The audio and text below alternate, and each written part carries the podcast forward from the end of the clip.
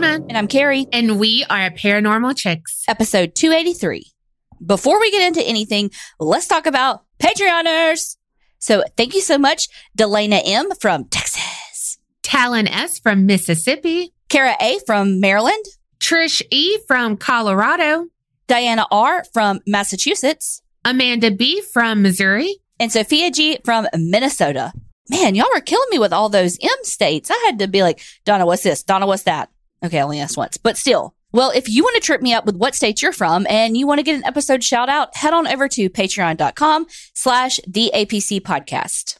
And now if you use Spotify, you used to not be able to do the Patreon R S S feed, but now you can integrate with Spotify. So you don't have to listen to it on the Patreon app. You don't have to listen to it any other app. You can listen on Spotify.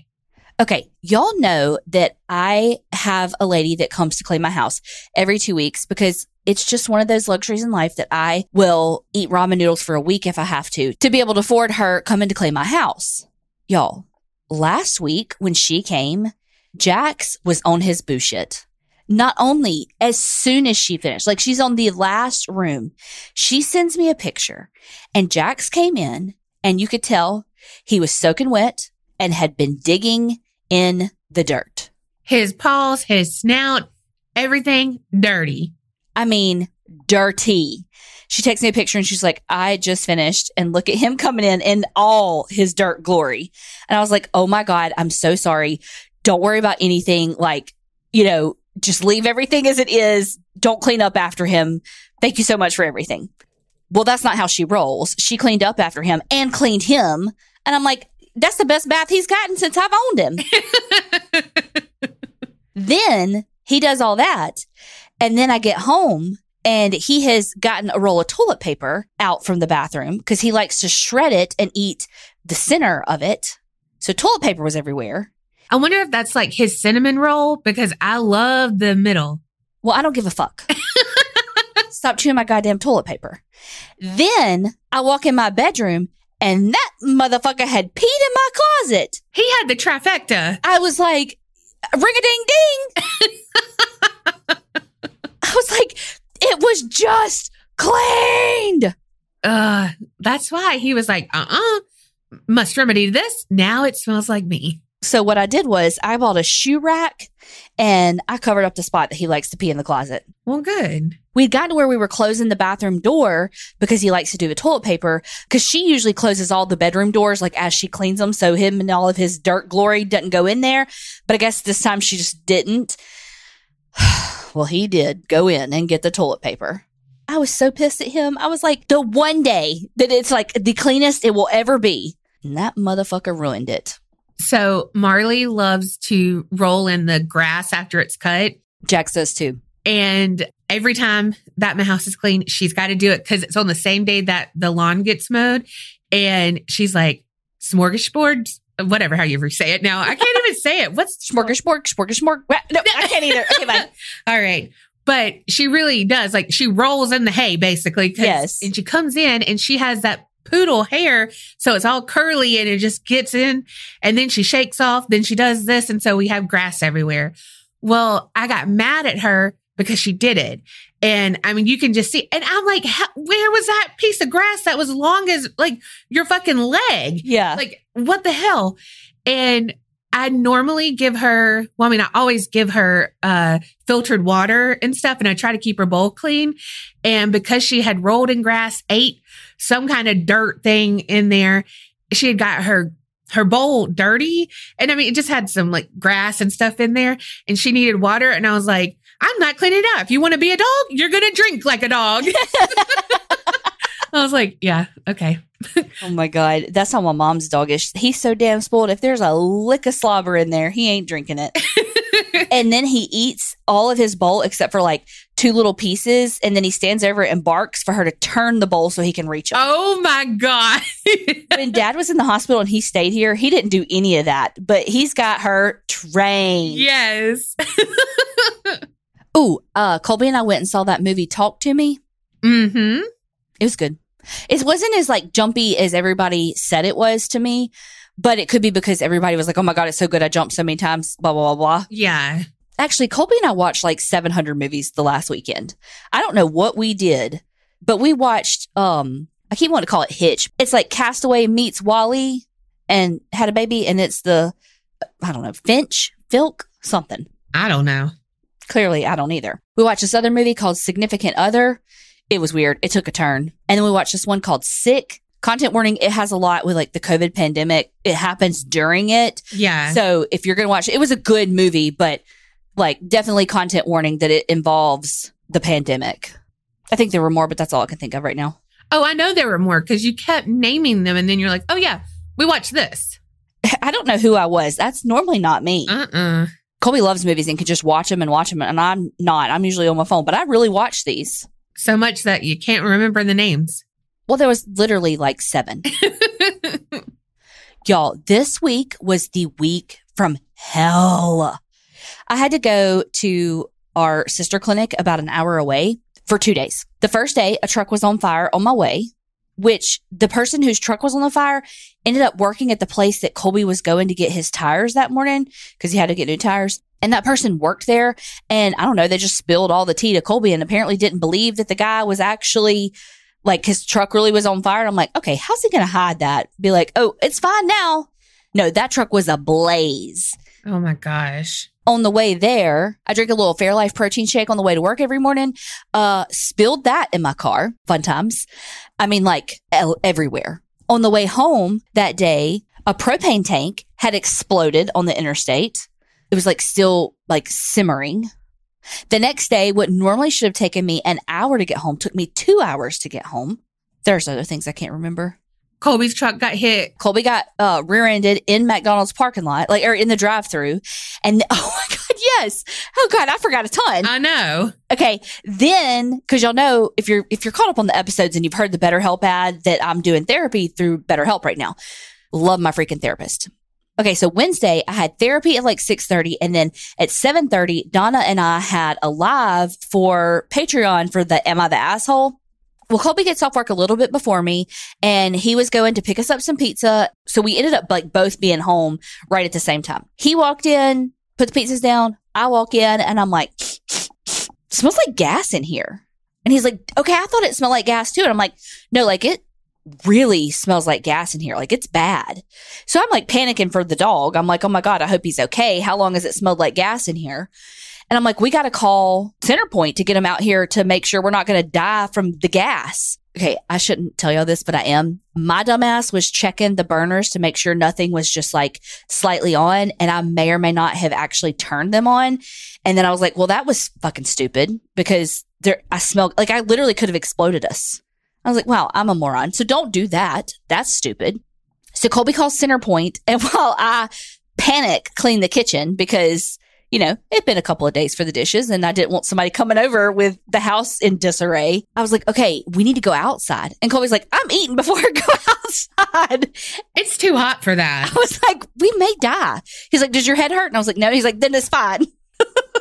Don't do what we do. So we ate and then went outside and I'm like waiting and waiting and waiting. And the Centerpoint guy hadn't come yet. And I'm like, oh my God, I'm about to have to do therapy. One of Colby's coworkers comes by to pick up something. I'm like, he's got to go because I got to do therapy in my car so that one, I have some privacy, but two, um, I got to back my car out of the garage because I don't want to be sitting in a garage with a fucking gas leak with my cranked vehicle, you know? So I'm like texting Colby like, okay, he's got to go. I have therapy literally in two minutes. I got to get on this call because I do the video call. Right on time, I log in and like I'm back, backing out of the garage as I'm like, hey, uh, sorry, I'm, you know, running a little bit behind and I doom back into the goddamn trailer. We have like a little pull behind you trailer to carry our lawnmower that doesn't fit. And I backed into that motherfucking thing. I was so pissed. Ugh. Centerpoint guy came in that was literally nothing. Uh, all it was was they cleaned out the lines and it made everybody's houses smell like gas. But he checked everything. Like he did his due diligence. He wasn't just like, oh yeah, we cleaned out the line. No, like he literally checked everything. Oh, and while I'm on therapy, I've got it on my phone. I didn't hook it into Bluetooth so we could hear each other well. So Colby's fucking phone keeps hooking into my Bluetooth. Every time he walks to the front door, every time he does anything outside, like walking around with the Centerpoint guy, his fucking Bluetooth k- kicks in. Oh my God. Centerpoint guy leaves. Colby calls his dad to tell him what happens. It starts ringing in my fucking car. I'm like, end the call. I'm like, my fucking life. Chaos. It was pure. She was like, do we need to reschedule? And I'm like, no. And then the whole like first five minutes of this therapy session, all I could think of is, please don't be a big old hole in my bumper. Please don't be a big old hole in my bumper. Because I didn't know what part hit. Yeah. But luckily, there's just like a really long scratch. It's not terrible. So whatever is in retrograde can unretro. I know. You've had me nervous because I'm like, anytime Carrie's like talking to anyone, driving, doing whatever, people get in car wrecks and yes, all the things. My friend Drew just got a four runner Monday. Tuesday morning at the gym, somebody backed into him. Oh, my gosh. I was like, what the fuck? So two car fires and three rear ends. And not the good kind that Donna likes. I was going to say, that sounded like the twelve days of Christmas. That's the kind I like. Well, now that we're done with the Carrie show, let's talk about Reel Paper because they are back and you know we are real excited. Do I say that every time? But it's true. So what makes Reel Paper so different and why we love it so much is because their products are made out of bamboo. So it is sustainable toilet paper because bamboo grows more like grass, not like a tree. So you can just cut it and it doesn't cut it from the root where you have to replant it. Again, think mowing your yard. And you think, okay, bamboo. It's not paper that we know of from a tree, but with Reel, you're not sacrificing anything. It is so soft and luxurious. And it leaves nothing behind. And that's what you want with toilet paper, right? And it comes in plastic-free wrapping. And I'm telling you, you feel fancy when you're putting your toilet paper in your cabinet. You have your pinky up because you feel that fancy. Each individual roll of toilet paper is wrapped. So, you know, if you're like me and you use a lot of baby powder, you don't have to worry about your toilet paper sitting out getting, you know, dusty. I never thought about that. Mm-hmm. You can hit it and it'll be like poof. Reel really is my favorite toilet paper I've ever used. Not only because it feels good on my tush, but it is shipped to your door. That's right. It can be shipped to your door on a schedule with a subscription or a one-time. You get to pick, and you can pick out how often you want the subscription to come. Oh, and it's shipped free. It is terrible running out of toilet paper at home. Have you ever done that? Yes, I have. But because Reel is on a subscription base, if you choose, you don't have to worry about ever forgetting to buy it or running out at home. And it's not like it's shipped and it has like toilet paper all over the side. And maybe you're like Donna, you have an aversion to buying toilet paper in front of people. Unsure why, but she does. So you don't have to worry about that with Reel Paper. It's easy, hassle-free subscriptions, or like I said, a one-time purchase. All orders shipped to your door with free shipping in one hundred percent recyclable, plastic-free packaging. So head on over to reelpaper.com slash creep, sign up for your subscription using the code CREEP at checkout, and you're going to get thirty percent off your first order. And like Donna said, free shipping. That's R-E-E-L-P-A-P-E-R dot com slash creep or enter promo code creep to get thirty percent off your first order and free shipping. Let's make a change for good this year and switch to Reel Paper. Reel is paper for the planet. So head on over to reelpaper.com slash creep and use the code creep at sign up and you're going to get thirty percent off your first order and free shipping. This episode is sponsored by Relatable. For all you armchair detectives out there, if you love nothing more than a juicy mystery or an unsolved case, you will love Relatable's newest game, Who Killed Mia? You may know them from their games like What Do You Meme? Who, that is like one of my favorites. Let's Get Deep and New Phone Who Dis?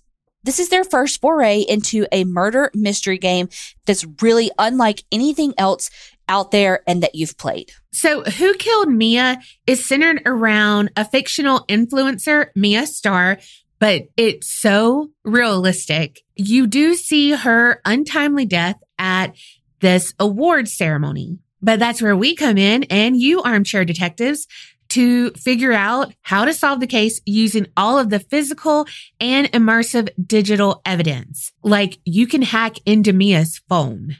me, Donna, and Colby played it last night, and it is very realistic. They have like a gossip video that you watch that like gives you all the tea. And then you do, you hack into things like Mia's phone.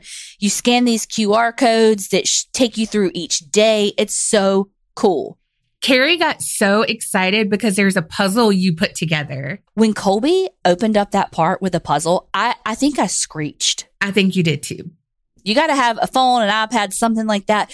But we used the iPad and like set it up so we could all see it good. And I don't know, it was just so cool. Like you got to, you would get so excited when you'd figure something out and you'd be like, okay, wait, I think this because of this. Okay, go back to that video again. Colby was really scouring the surveillance footage. Yes. And he'd be like, but wait, she's going this way. So that means it couldn't have been her or, you know, vice versa and all of that. And I love that. But you really do start trying to think like a detective and try to find the clues that are within the clues. But the game gives you hints along the way that one time we were like, what does this hint mean? Wait, yes, this is what it's talking about. Yeah, we had a breakthrough moment. You get to explore through all different kinds of things. You're watching videos, you're reading like police reports, you're doing all the things to figure out who killed Mia. So all you armchair detectives, Who Killed Mia is for you. You got to get this game for your next game night. And look, you can play it with one person. You can play it with forty-five. I don't actually know that, but you can play it really with as many people as you want. Or like she said, by yourself. I loved playing it with us because we were able to like bounce ideas off of. But if you wanted it to be a little more complex to like, you could do this by yourself, one thousand percent.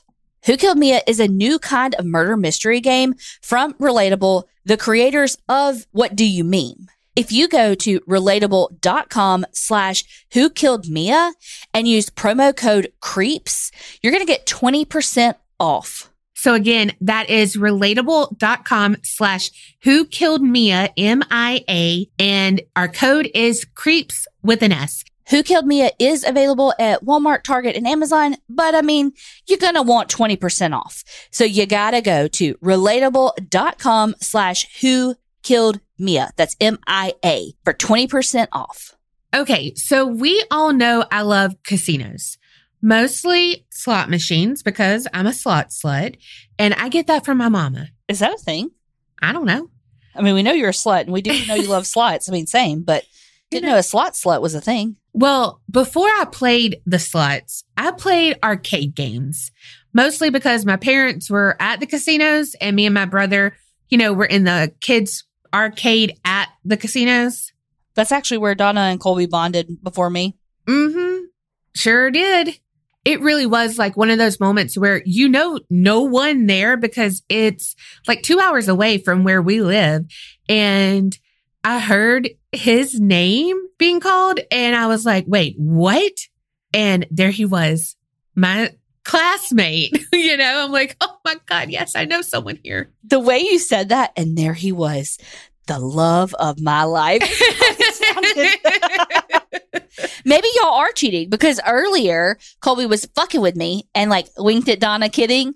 And I was like, oh, so now you're cheating? Totally kidding, obviously. Anyway, now I could still play in the arcade. You know, I could spend tons of money at Dave and Buster's. I can, you know, we went to that place in Houston. I think it was called like Eight Ball or something. I don't remember, but it was. It was like an arcade for adults, like with a bar and stuff. Yeah. So much fun. And it was like more of the retro games. So I, I can still get down with the arcade. But anywho. Why am I talking about this? Because arcade games are the center of the story today. Well, one in particular, it's called Polybius. And let me tell you, I called it Polybus for every time I wrote this down. But Polybius is known as the most dangerous arcade game in the world. Picture it. Portland, Oregon, nineteen eighty-one. So this was basically during what's known as the golden age of arcade games, which spanned from nineteen seventy-eight to nineteen eighty-three. They were all the rage. People were lined up to try to achieve the highest score, you know, all the things. We've all seen those movies.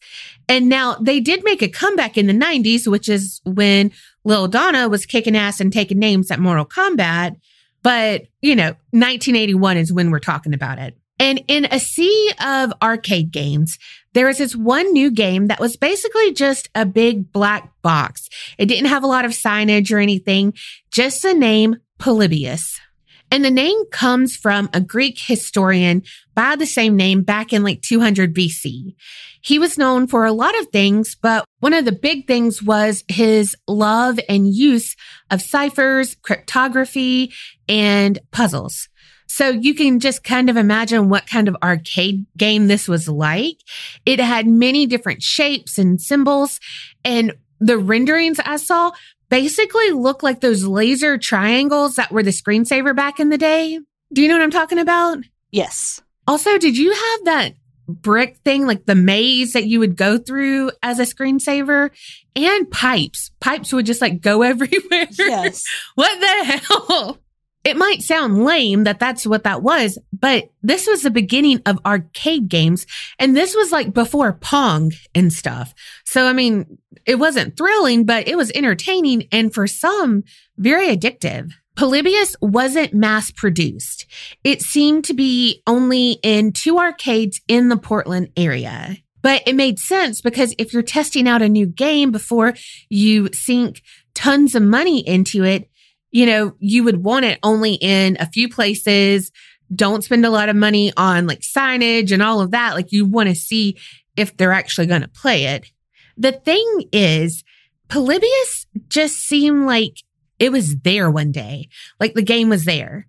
No arcade worker could remember getting it delivered or anything. And so it was like, okay, well, maybe someone else signed for it. You know, I wasn't here. Whatever. It's a game. No big deal. You know, people are playing it. Shops making money. Well, this game became super popular very quickly. And there were actually fights that would break out in the arcade of people who were waiting to play the game.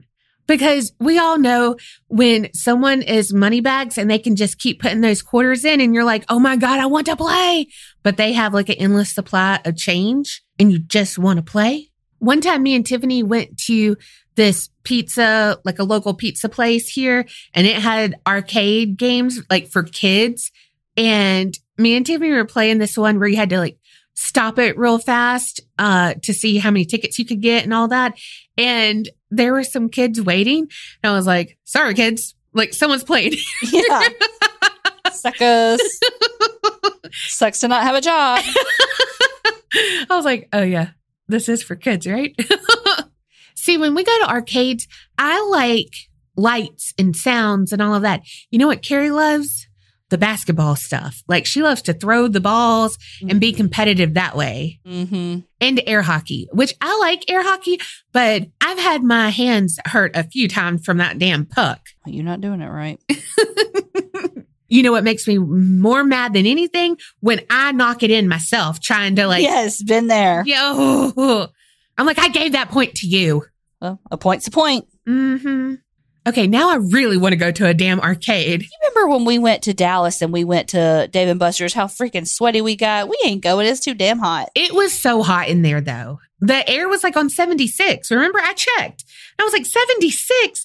And there's at least like one hundred kids in here. Yeah, I can't. I can't do that. It's too hot. No, me and Tiffany found a Wheel of Fortune game, and it was under the A C, and I was like, this is where we're sitting for a minute. Like, till my back stops sweating, we're going to keep guessing these letters. Also, I love Wheel of Fortune, and we were really good at it. I love games, but Polybius was causing things to get chaotic. And then those who played it experienced things like nausea, nightmares, hallucinations, and headaches. Some even suffered seizures, but we know that could be from the graphics themselves and not just because of those graphics, that game. Well, then there was another side effect, though. People who were once addicted to arcade games seemed to no longer have any interest in any of the games after playing Polybius. But then others were drawn to the games more. Some people said they became depressed after playing Polybius, and there are said to have been some people who died by suicide. Now, later, it was found that most of the players suffered some sort of amnesia or memory loss after playing Polybius for the time that it was available. Now, something else different about this game was there were two men who would come in and service the arcade game. And I mean, okay, sure. People like had to go change the coins and, you know, collect all the money. Oh, I would love to do that.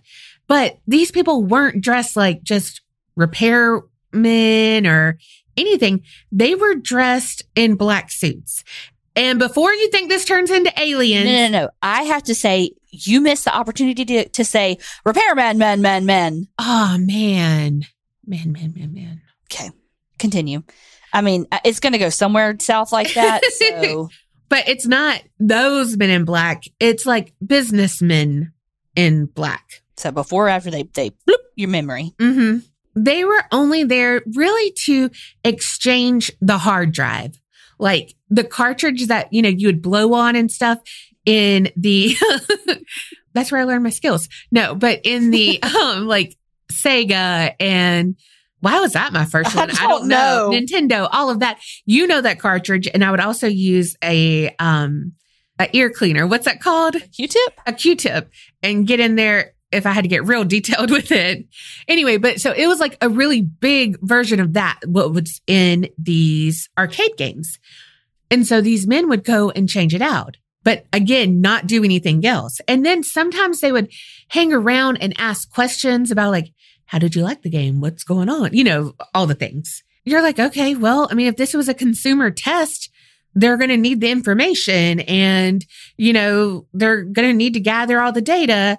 So whatever, it makes sense. Now, due to all the ill effects that the players were having, the men were seen loading up the two games and hauling them out of the arcades. Now, Polybius was never seen again. And this was after just a few weeks on the market. Now, that's all we know about the origins of the game. Nothing was really talked about after that initial panic, but then in two thousand, Polybius appeared on the internet. A man named Stephen Roach about the arcade game on a website called coin op dot org. And Stephen talked about how he worked for the company that had worked on Polybius. And I mean, he went into a long post. I'm not going to read it word for word, but he said that they were approached in nineteen eighty by a company that he wouldn't name for legal purposes. And he was mentioning about Polybius and that it got its name from one of the programmers who worked on it because he had studied Greek mythology during college and he thought the name fit. Stephen went on to say he didn't know a lot about the company that hired them, but he did know that because of the paranoia surrounding the game and an incident, the company pulled both of the Polybius arcade games and made a settlement with that kid's parents. His post also gave details of the game, and people were commenting like, oh my God, I thought I had made this up in my head. Okay. So it was kind of like a Mandela, Mandela. effect. Yeah. Because most didn't remember anything, but then there were some that agreed on different aspects of the game and all of that. And then later on, you know, the internet's a thing and now Polybius is on there. What was said was that the reason Polybius sounded so ominous and cryptic is because it was. It was created by the government as an experiment for mind control.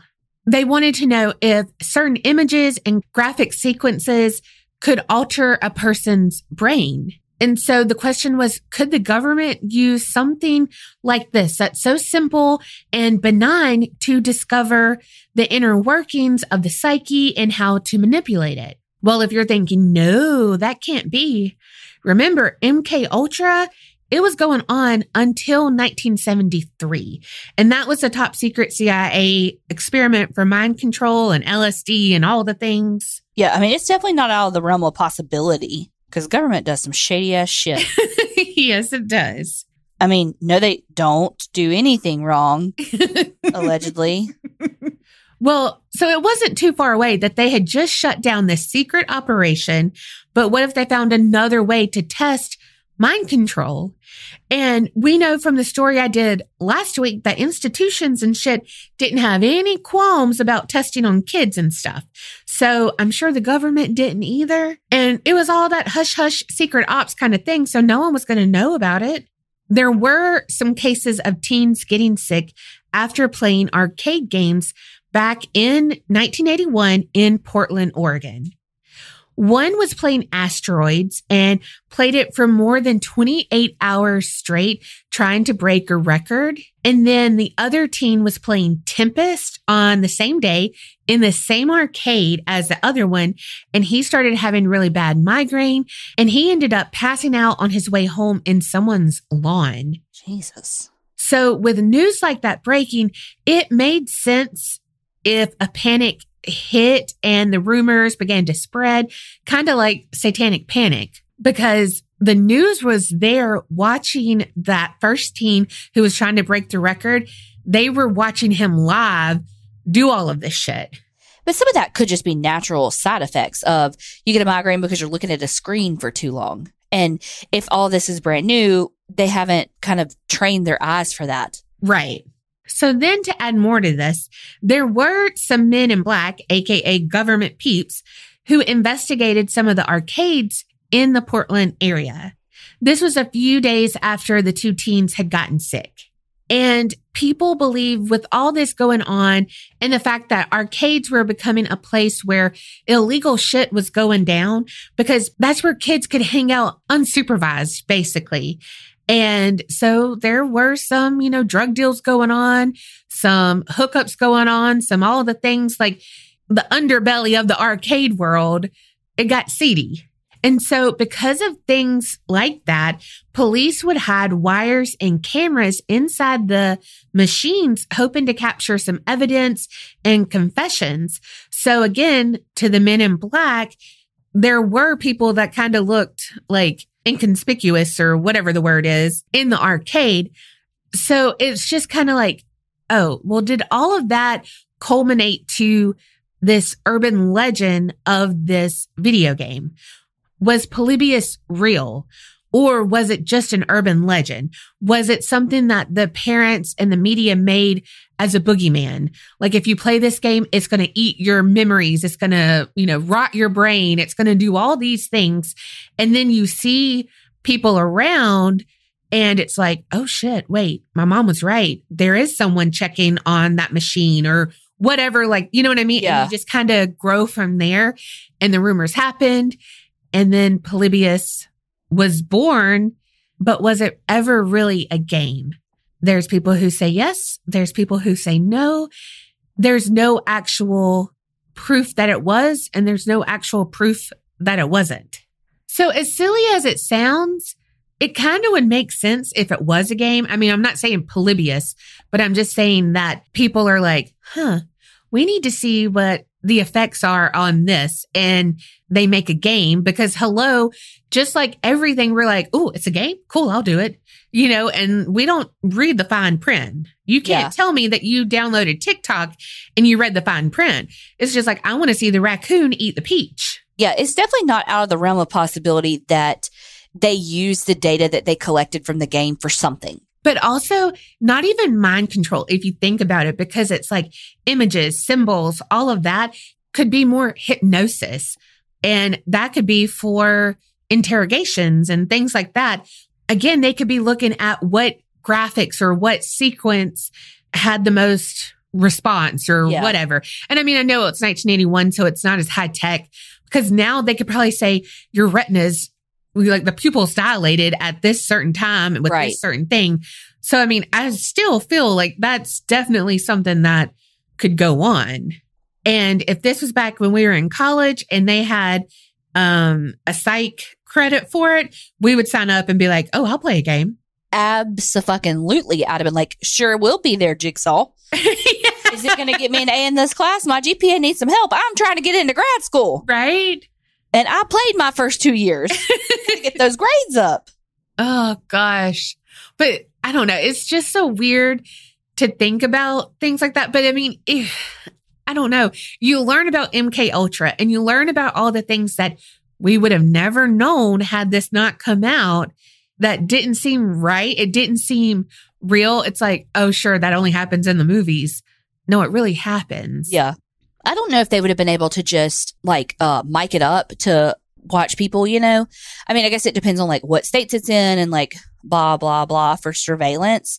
Like most things, you can't just have surveillance to have surveillance. Yeah. You have to be looking for something. Like, you know, they can't just put a wiretap on your phone. They have to put a wiretap and listen in at certain points or whatever. Yeah. I don't know. I don't know all the details. I'm not an attorney, but. Well, the C I A is going to do whatever they want to do. The C I A is going to C I A. Uh-huh. I don't understand why there's no way to prove that the game existed. Like either it was manufactured or it wasn't. No, because there was only two test machines. And they did say that back in the day, they would have games that would be tested and it would be mostly in this black arcade box, you know, like instead of having like Pac-Man on the side and the colors, all of that, it would just be a black case. Yeah. But what I'm saying is, They didn't have, they didn't try to do like any patent or anything like that. Like there has to be no something. They had it for a reason. That reason was to be. She's got so mad at me. No. She like all of a sudden sounded like she was from Wisconsin. No. Well, because I mean, it's like if you're doing something shady, you're not going to be like, oh, let me patent that real quick. No, no one's going to know about this unless mm-hmm. in a month, no one's gotten ill and no one's done all the things, then sure, okay, we can do this and we can control all the brains in the world, blah, blah, blah, blah, blah, pinky in the brain. But kids got sick, things happened. And so they were like, pull the plug, pull the plug. I don't understand how kids got sick. Like, what did they get sick from? A migraine? You watch the screen too long. That's not something to pull the fucking plug for. Well, they're saying people got depressed. People died by suicide from it. Um, but like, what was the game about? It was more like, okay, so what they said, to get technical, they said that you could do like only one type of fucking graphic by this time, but this one had two types of graphics. And so it fucked with people's brains because it used to be like basically two D and then it was three D. And so it was like, whoa, that's not really what it is. It's like raster images and something else. But that's just like when people watch things that have subliminal messages in it. It's not like, oh, it's Mario and it's going to do this. No, these were like, just say like flashes of things and all of that. So that's what they're saying is it got into their mind. That's what they wanted it to do. It's not like you're just like playing Frogger. I don't know. I don't buy it. Well, also when you played the keys or whatever in Candy Crush, you would see things outside of your fucking phone. Like you'd be like looking up and be like, I could see the orange ball. When I close my eyes, I can still see the screen. Uh-huh. Well, shit, I get off of the, out of the beach and I still, my body moves from the waves. Yeah. But so, I mean, like you react to that stuff. And so if they can simulate that and then it makes your body feel like that. Uh-huh. That's what I'm saying. I'm not saying this is real. I'm just saying it makes sense. People have ways of torturing people from different images and different yeah. sounds and all of that. You're making it sound like, how could they get sick from that? Well, in my defense, I forgot that some people died by suicide. I thought it was just migraines. Also, you're a sufferer of migraines that have to, you have to wear like basically a pirate eye patch over your head with a cooling sensation and all things dark, all things off. Okay, not all things off. I really like Paula's on when I have a migraine, first of all. Okay, well, that's just recently because when I lived with you, you didn't like anything. I couldn't breathe loud. Second of all, if I had a headache, I would stop playing the game. Or mm-hmm. I've never gotten a headache, I don't think, from it. Yes, I have. I, see, that's why we have blue light blockers now. Uh-huh. Well, this was nineteen eighty-one. I don't know. I don't think it was like some top secret C I A thing because like... What I mean, I guess how could they have done it on a widespread scale?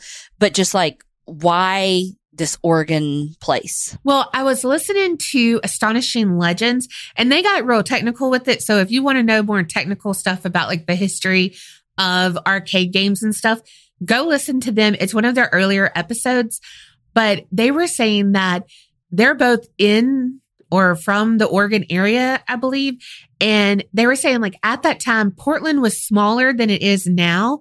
And no one was like too rich. No one was too poor. It was just kind of middle America. Yeah. And so that would be a good tester place because kids didn't have a lot to do yeah. there. And so they went to the arcades. And also I believe they were the ones who said, and I did not know this, that there's a lot of like when people start a food chain or, you know, whatever, they're like, I'm going to see if we could turn this into a franchise. they usually will start in San Antonio. What? Right. I was like, huh? Because again, it's like middle America, like where there's a good diversity. Yeah. And well, I wouldn't say San Antonio is known for its diversity. But you know, and like I, I mean, mean it's it's it's a city, it's, so it's gonna have diversity, but I'm not like it's not like New York. I'm not like, oh my gosh, that's the most diverse city. Right. But I think what it does still have is it does still have like the it's still like a small big town. Yes. Or a small big city. Well, and I think more like economical they're yeah. thinking, because New York City, there's like, well, in my head, because, you know, I'm a country mouse, but um, it's like people who live in the like Manhattan, yeah, all of that. And then other people who live in the, you know, four hundred square foot apartment, and still it's costs more than my whole house. You know what I mean? So going there, you can't say, oh, this was great price, because their pricing is totally different. For sure. But I didn't know that about San Antonio. And I was just like, the things you don't think about when, you know, you're not opening up a restaurant and you're not doing all of that. Like, you, I just have no thought process. I would just be like, oh, I live here, I'm going to test it here. That's not what you do. Like, that's why I'm not a solopreneur or whatever it is, entrepreneur. Solopreneur? Solopreneur. What the hell does that mean? It's like when you open your own business. It's more for like people who do like printables and I don't know. It's like an online term. Okay. She's just saying things to say things now. You're saying words now. I'm telling you, Carrie's just a naysayer. I am. I definitely am.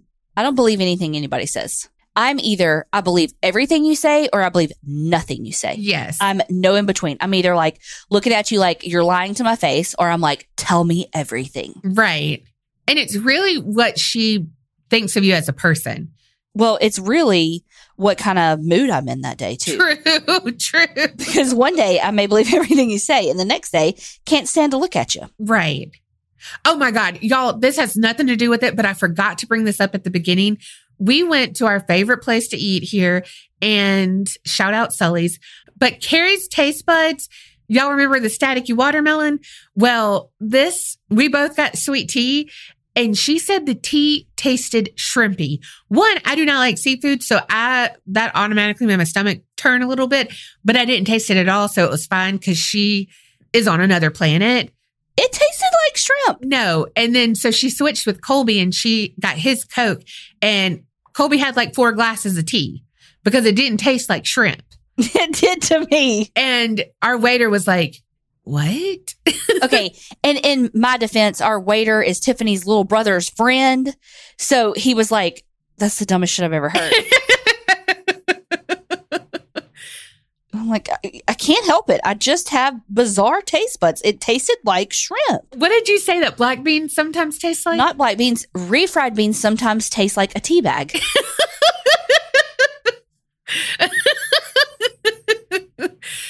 Oh, God. I got sensory issues. I can't help it. You do. I need your food critic blog to go on. Do you know how long it took me to get Colby to understand when I said that the shrimp tasted shrimpy? He was like, it's shrimp. It's supposed to taste like shrimp. And I'm like, no, no, no, no, no. It's shrimp, but like shrimpy. Yeah, no, I get that. The fish is fishy. It's, you know, it's just too, it's like fish, you know? I, I get that. He thought I was, I don't know. He didn't understand. I don't like the smell. You could tell when it's going to taste too much. Yes. Because the smell is super strong. Okay, so if you, you know, listen to the beginning of the episode, I thought we were heading to Texas today, apparently, in my head. So I thought that this was our weekend for Austin. So I did a story in Austin, Texas. Oh, Lord. I was like, oh, we're going to Austin. This will come out the day we're coming home. No, it's not. Mm-mm. I'm a week ahead. Yeah. That's okay, though. You're just getting them ready. But before we get into my story, we got to talk about Goodr, because these are my new favorite sunglasses of all time. What makes Goodr sunglasses the best, the bestest, whatevs? It's twenty-five dollars active sunglasses that do not slip, do not bounce, and are one hundred percent polarized. And at that twenty-five dollars price point, they're inexpensive enough that they're easily replaced. You know, like the pair that I scratched like three weeks after we got them, just going to replace them. How did I scratch them, you ask? I don't know. Colby says I'm rough on things. Colby had an eyelash that was long, and I was like, can you get that eyelash or whatever? It was like a hair on his eyes, and she went to get it and poked him in the eye. Okay, you know what? Well, if he had had on his fucking Goodr sunglasses, that wouldn't happen. But yes, apparently I stored them lens up and didn't put them in the little baggie that they come in that doubles as the wiper offer.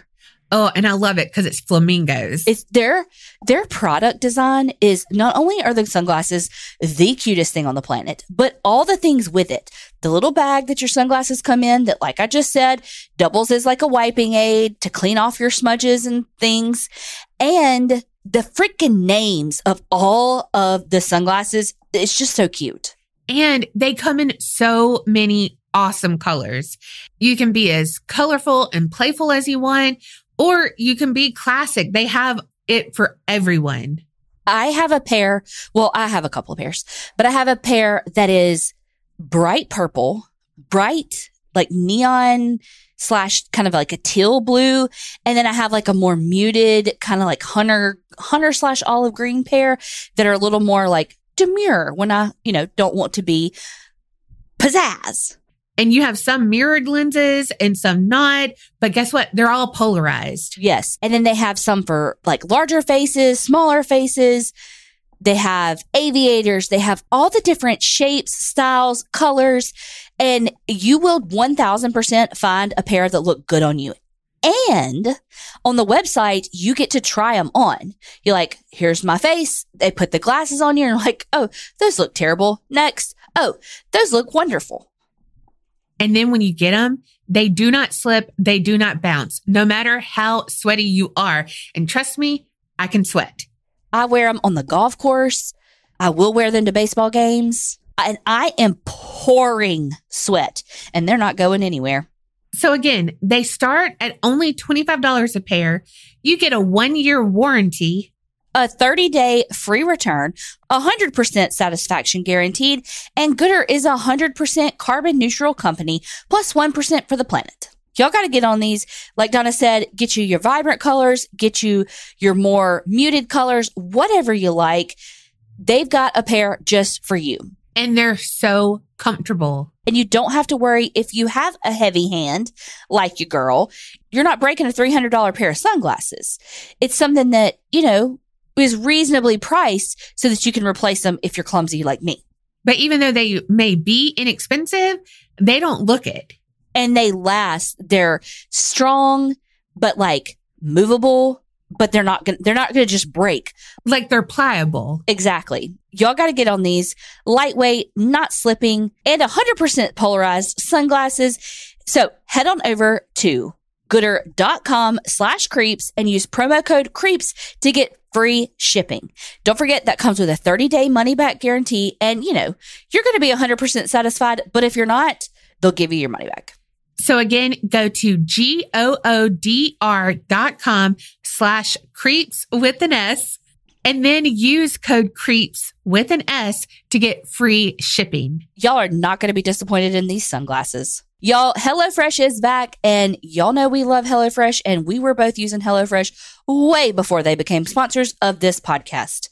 And with fall right around the corner, HelloFresh is here to help you with the plan for this busy season ahead with tasty dishes delivered to your door. You know that convenience is key for me. I don't have to leave the house, and it's going to be easy and delicious meals. Sign me up. My biggest thing with dinner time is I get so tired of eating the same thing. So if you want me to eat at home, we got to have some variety. And HelloFresh does just that for you because they have forty chef-crafted recipes that you can select from every single week. From family-friendly to fit and wholesome. To vegetarian, which you know Donna loves because the girl hates to touch raw meat. Ugh. Unless it's on a weekend. But there's something for everyone. I myself prefer the quick and easy because I am too. You get to pick how many people are in your family, just pick how many servings you need. Sometimes for Colby and me, we might want to go with four and not two to have leftovers. Sometimes we're like, ooh, we really need to work on portion control. Let's go to two, you know, because we'd eat the four. Uh, yeah, because is that good? But again, HelloFresh is shipped to your door, so you do not have to go grocery shopping. You don't have to do all of that planning, and you're going to get pre-portioned ingredients, easy step-by-step recipes. It's going to save you so much time, cut out the hassle, and believe you me, if I can do the HelloFresh meals, I can make them edible. You can too. And HelloFresh is twenty-five percent cheaper than takeout and less expensive than grocery shopping. So you have nothing to lose here. Oh, and I mean, it is called HelloFresh because their ingredients are fresh. When I very first started hearing about HelloFresh and, you know, it being a meal delivery kit, pre-portioned things, and I was like, oh my gosh, that seems like such a waste of all these like pre-packaged little products. But HelloFresh works really hard to not create waste with their pre-portioned ingredients. So you really have nothing to lose.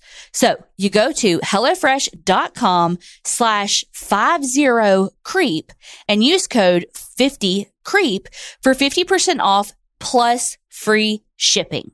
So note, that's fifty creep, five zero creep. So again, that's HelloFresh.com slash 50creep. Use code fifty creep for fifty percent off plus free shipping. fifty percent off is a lot. So head on over to HelloFresh.com slash 50creep and use promo code fifty creep for what? fifty percent off plus free shipping. You know we love a good deal. And HelloFresh is a good deal. Hello, it's America's number one meal kit. Okay, so like I said, I had our weeks confused, even though clearly we are not in Austin right now. So why would this come out?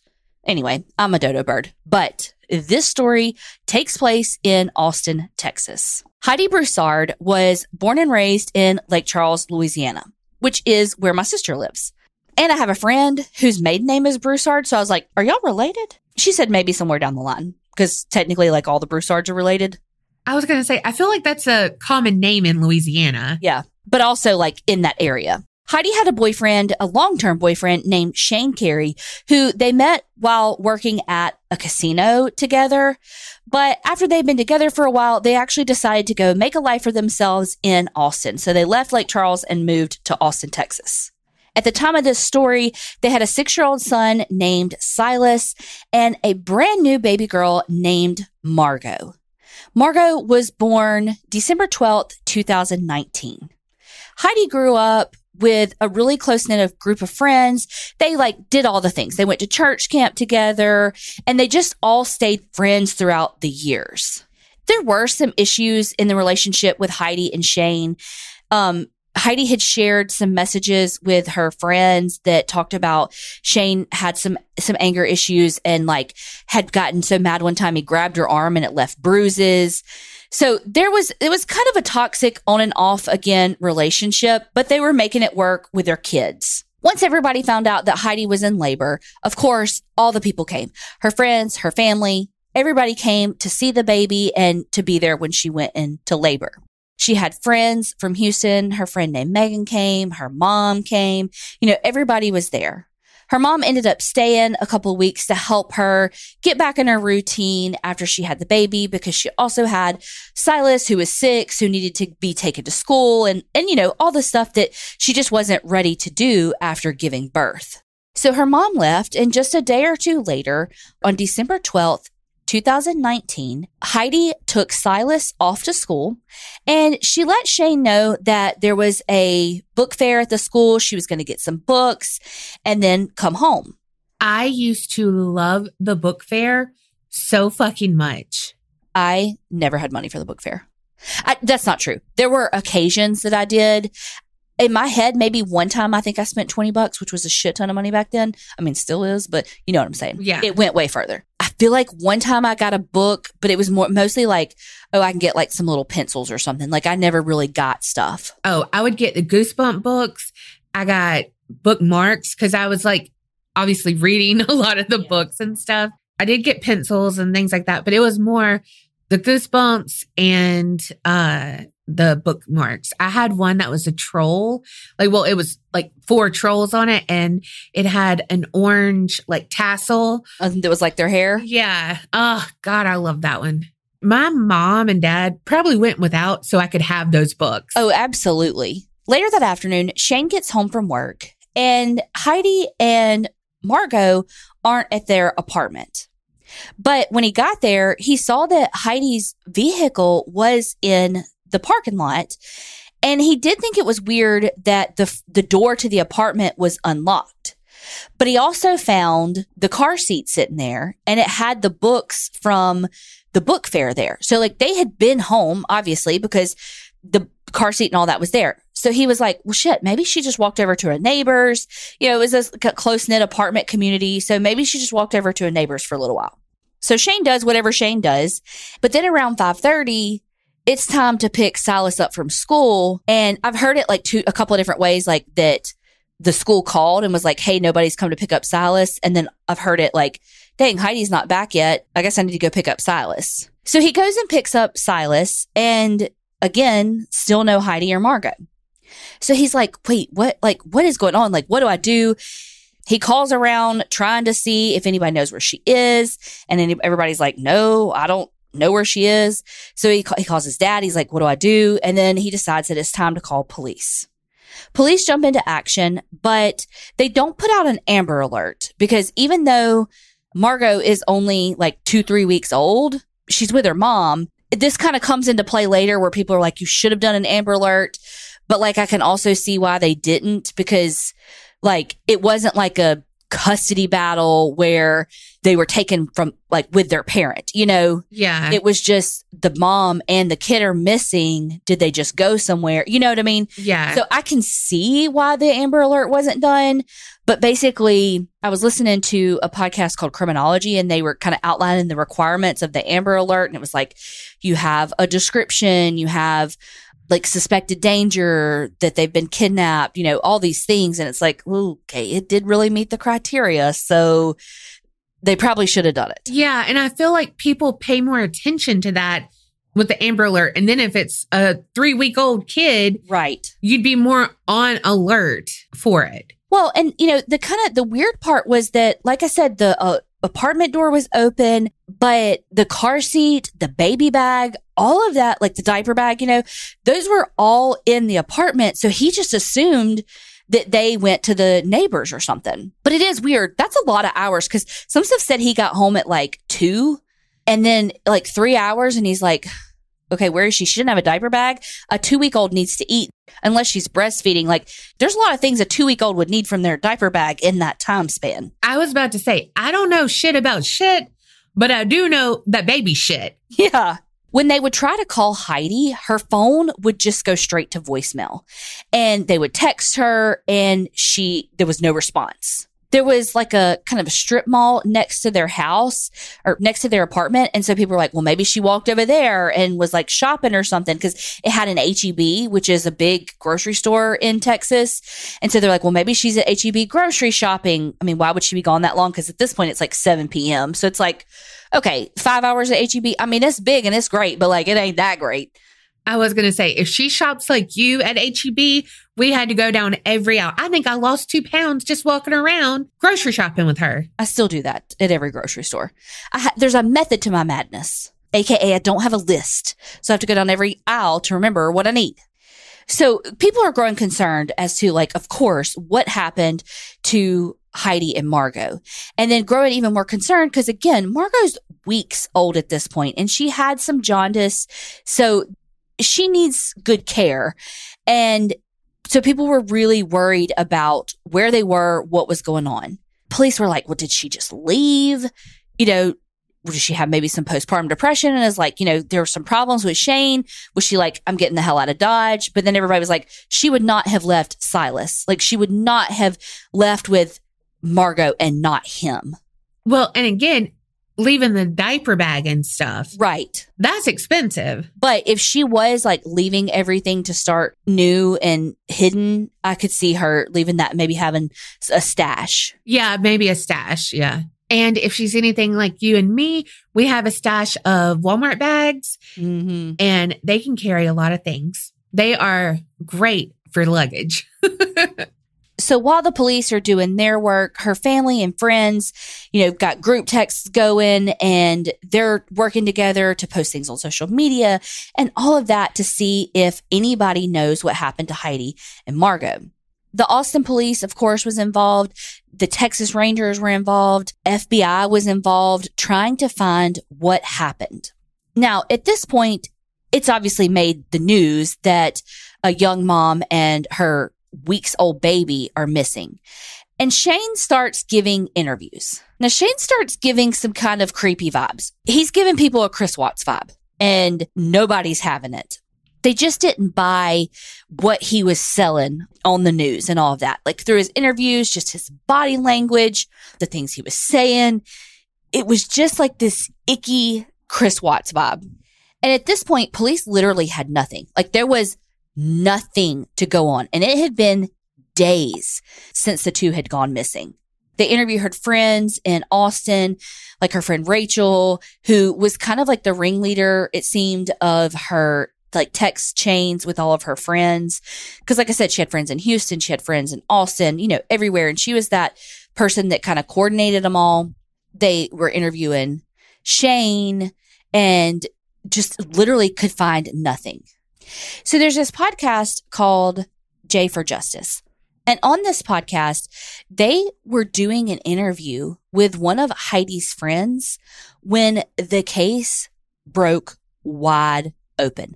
Like it was a live YouTube interview with her best friend when they got real-time alerts of what police were doing. Holy shit. Yes. So they found out that the police were doing a raid, for lack of a better word, on a house in Houston. And they were like, what? What do you mean? And on this live feed, they get the address. And so the armchair detectives watching it start looking it up. And they basically, her friend figures out in real time kind of what's going on. Like they even mute it so they can tell the friend without it being, just to have a little respect. Yeah. So they find out that the address where the police are has a baby registry linked to it. What? And the baby registry and the address is for a girl named Megan. Megan Firamuska, to be exact. And that is Heidi's longtime friend. What? Yep. So this is a girl that Heidi had known since they were younger and going to church camp together. They had been friends for a really long time. And they were so excited because they were both pregnant at the same time. I mean, you know, this can't be good. Right. So they, I mean, they were so close. Megan even had a key to Heidi's apartment.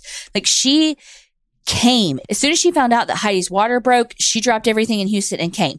She's thirty-seven weeks pregnant and came to this birth. But as people are looking back, they start remembering things with some rose-colored glasses taken off. It was weird for them how quickly she came to the birth and dropped everything. And her name on her registry was for a different last name, Megan Humphrey, which is the last name of her ex boyfriend who kind of doubled as her landlord, but like they had broken up and then she found out she was pregnant. And so basically he let her still live in their apartment because she's pregnant. When police get there, they are met from Megan outside holding a baby monitor and they see her car. So how did they know to go to this house?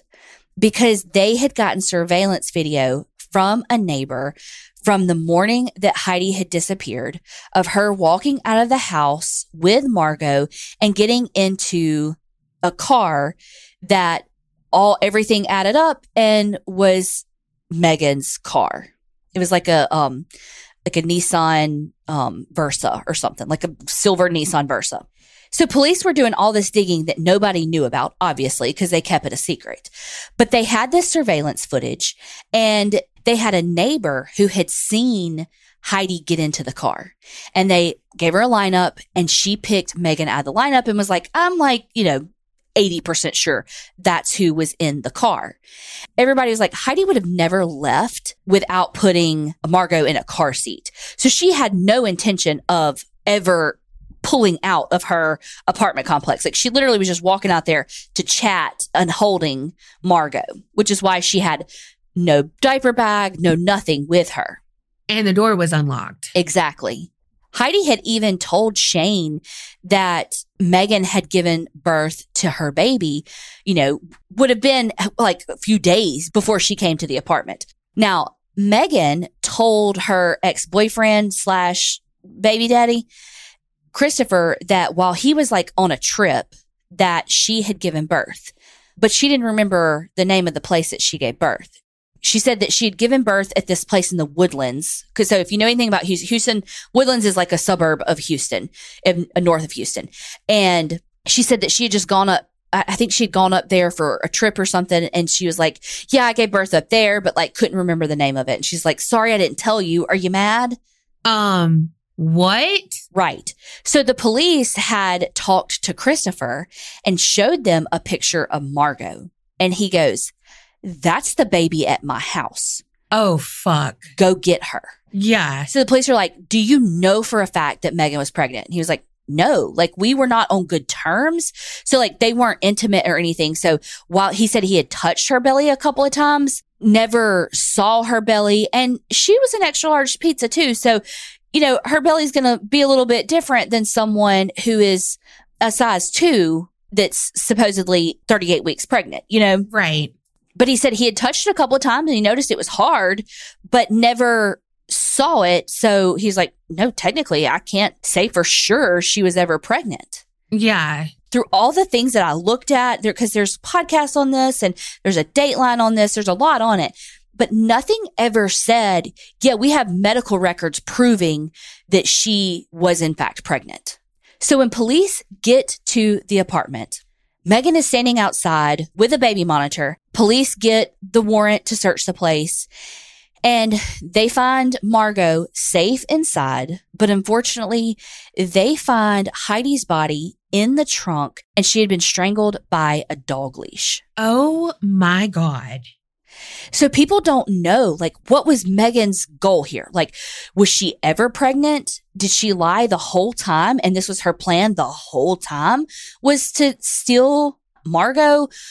Like, sh- Megan and Heidi talked constantly about their pregnancies and about their birth plans and sharing like tips and, you know, all the things. Like, they were good friends. They talked all the time. So like, what was the, did she have a miscarriage and went into some sort of psychotic break? Did she, like, we don't know what, or, like, why this happened. I wonder who said they were pregnant first. I don't know. I'm, I'm going to assume Heidi, because at first Megan said that she was due like on Heidi's original due date, but then she ended up having her different, you know. So it would make more sense if she was lying that Heidi said it first, and she was one of those people who wanted the spotlight too. Yeah. You know, saw how it was, whatever. And then it just snowballed and got out of control. Yeah. There was some telephone calls too that showed Megan was like in the area of Austin when she shouldn't have been. At first, Megan's lawyers tried to get really all of the evidence thrown out because they said that they didn't have a search warrant, but they did. It was actually signed before they went in. And then they were like, but even if we didn't, we had full reason to believe that Margot was in danger in there. Like, she's holding this baby monitor. We, you know, we have all this evidence. Like, we one thousand percent had reason to believe that she was not safe in there. Yeah. And the landlord that owns the place said, go get the baby that's in there. That's the baby you're looking for. True. On the Dateline episode, her friends talked about, I, I don't know, this just stuck with me, so I'm going to tell y'all, the wail that Silas let out when he found out that his mom was never coming back. And I just think so much about my niece, Allie, who's that age. And like, she is old enough to understand in her own way, like if something happened, you know. And I just, I don't know, I guess it's just because the ages are so close. Like, I don't know, that just really tore my heart in two. And poor Shane too, because people really came hard at him because people were like, oh my God, look at his mannerisms. Look at the way he's crying. They're, you know, it's, it's fake, or it's too much, or it's this or that. And, and so people came hard for him. But luckily, poor Heidi was found like within a week or so. So, I mean, you just think about these people who live in years of this cloud of suspicion. So luckily, Shane only had to deal with it for like a week, which is far more than it should be. But everybody's going to be quick to judge. It's just how our twenty-four hour news cycle is and all of that, because this did make pretty big news. But it's interesting because it wasn't as big as, let's say, a Chris Watts, but it did make news. I messaged my sister and a couple of our friends that are in Lake Charles because, again, same last name, lived in Lake Charles.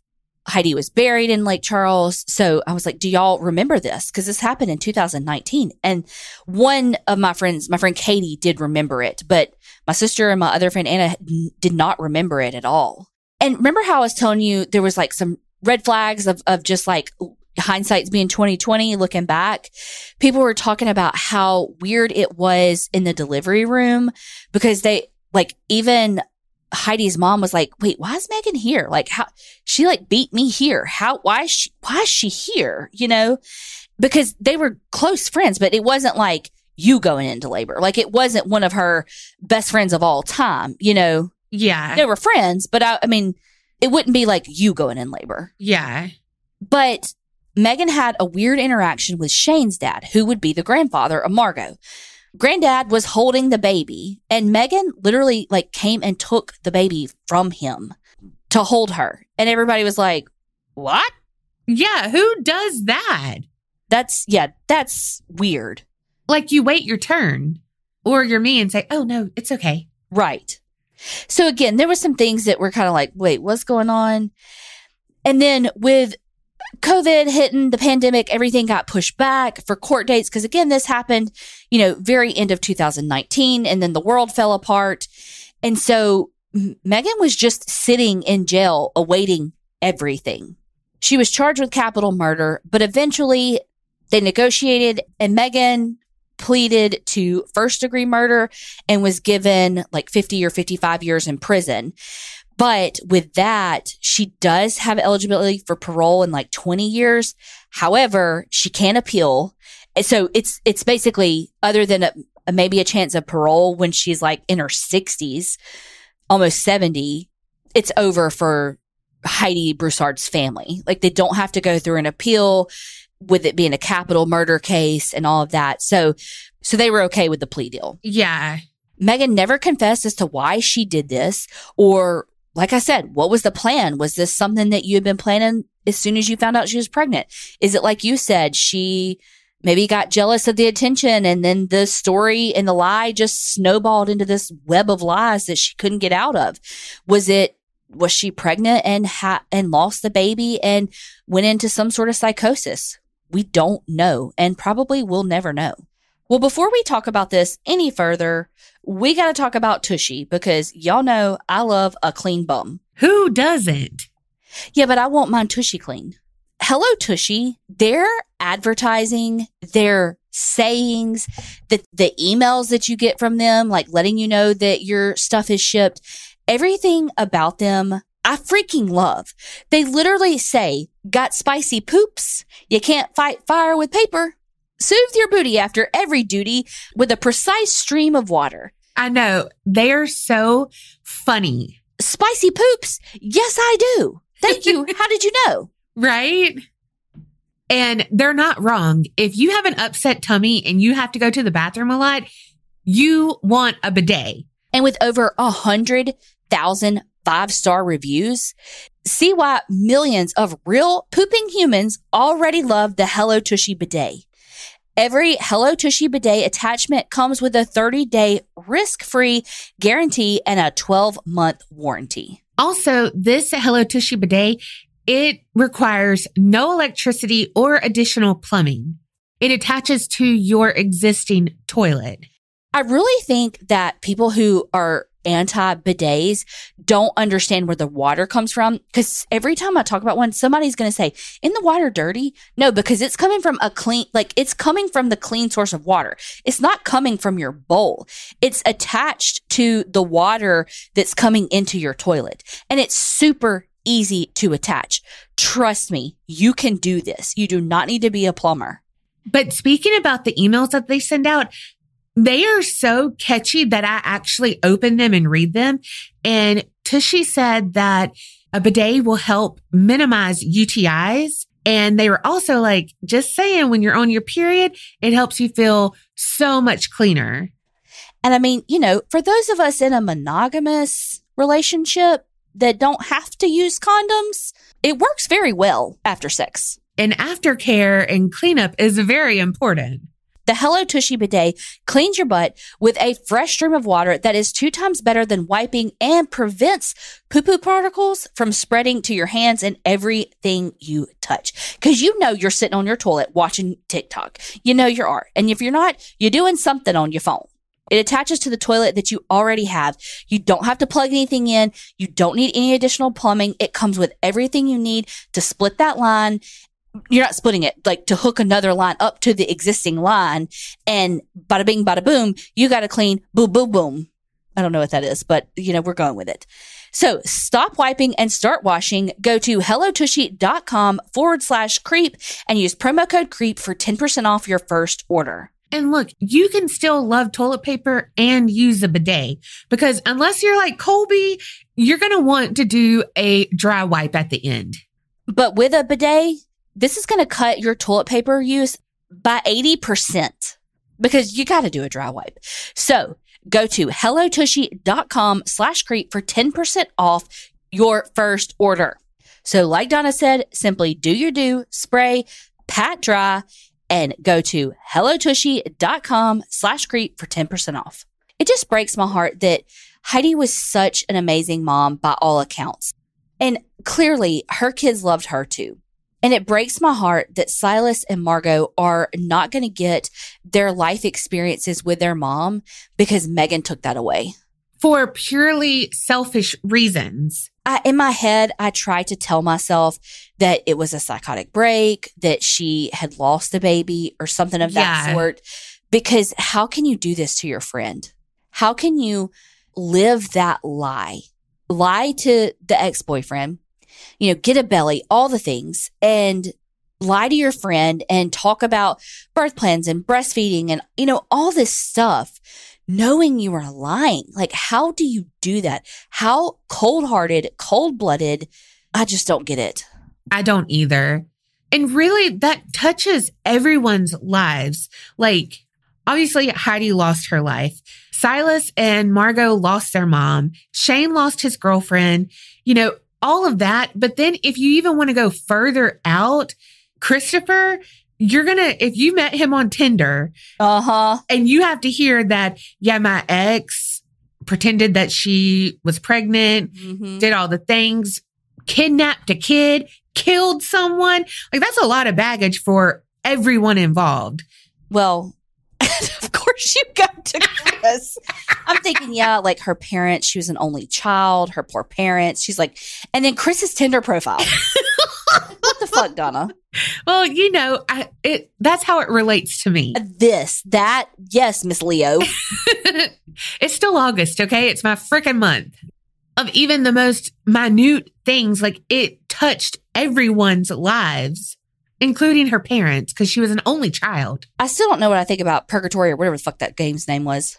Polybius. Well, same thing. I was in Purgatory during that damn story. Oh, I'm just Lord. kidding. I'm just kidding. I really did like that one. Well, good thing it was short. I know. I really did like that story. Like I mean, your I, temper today. I don't believe it, but I did like it. I've been sassy all damn week. If you are in Patreon, you heard the Am I the Asshole?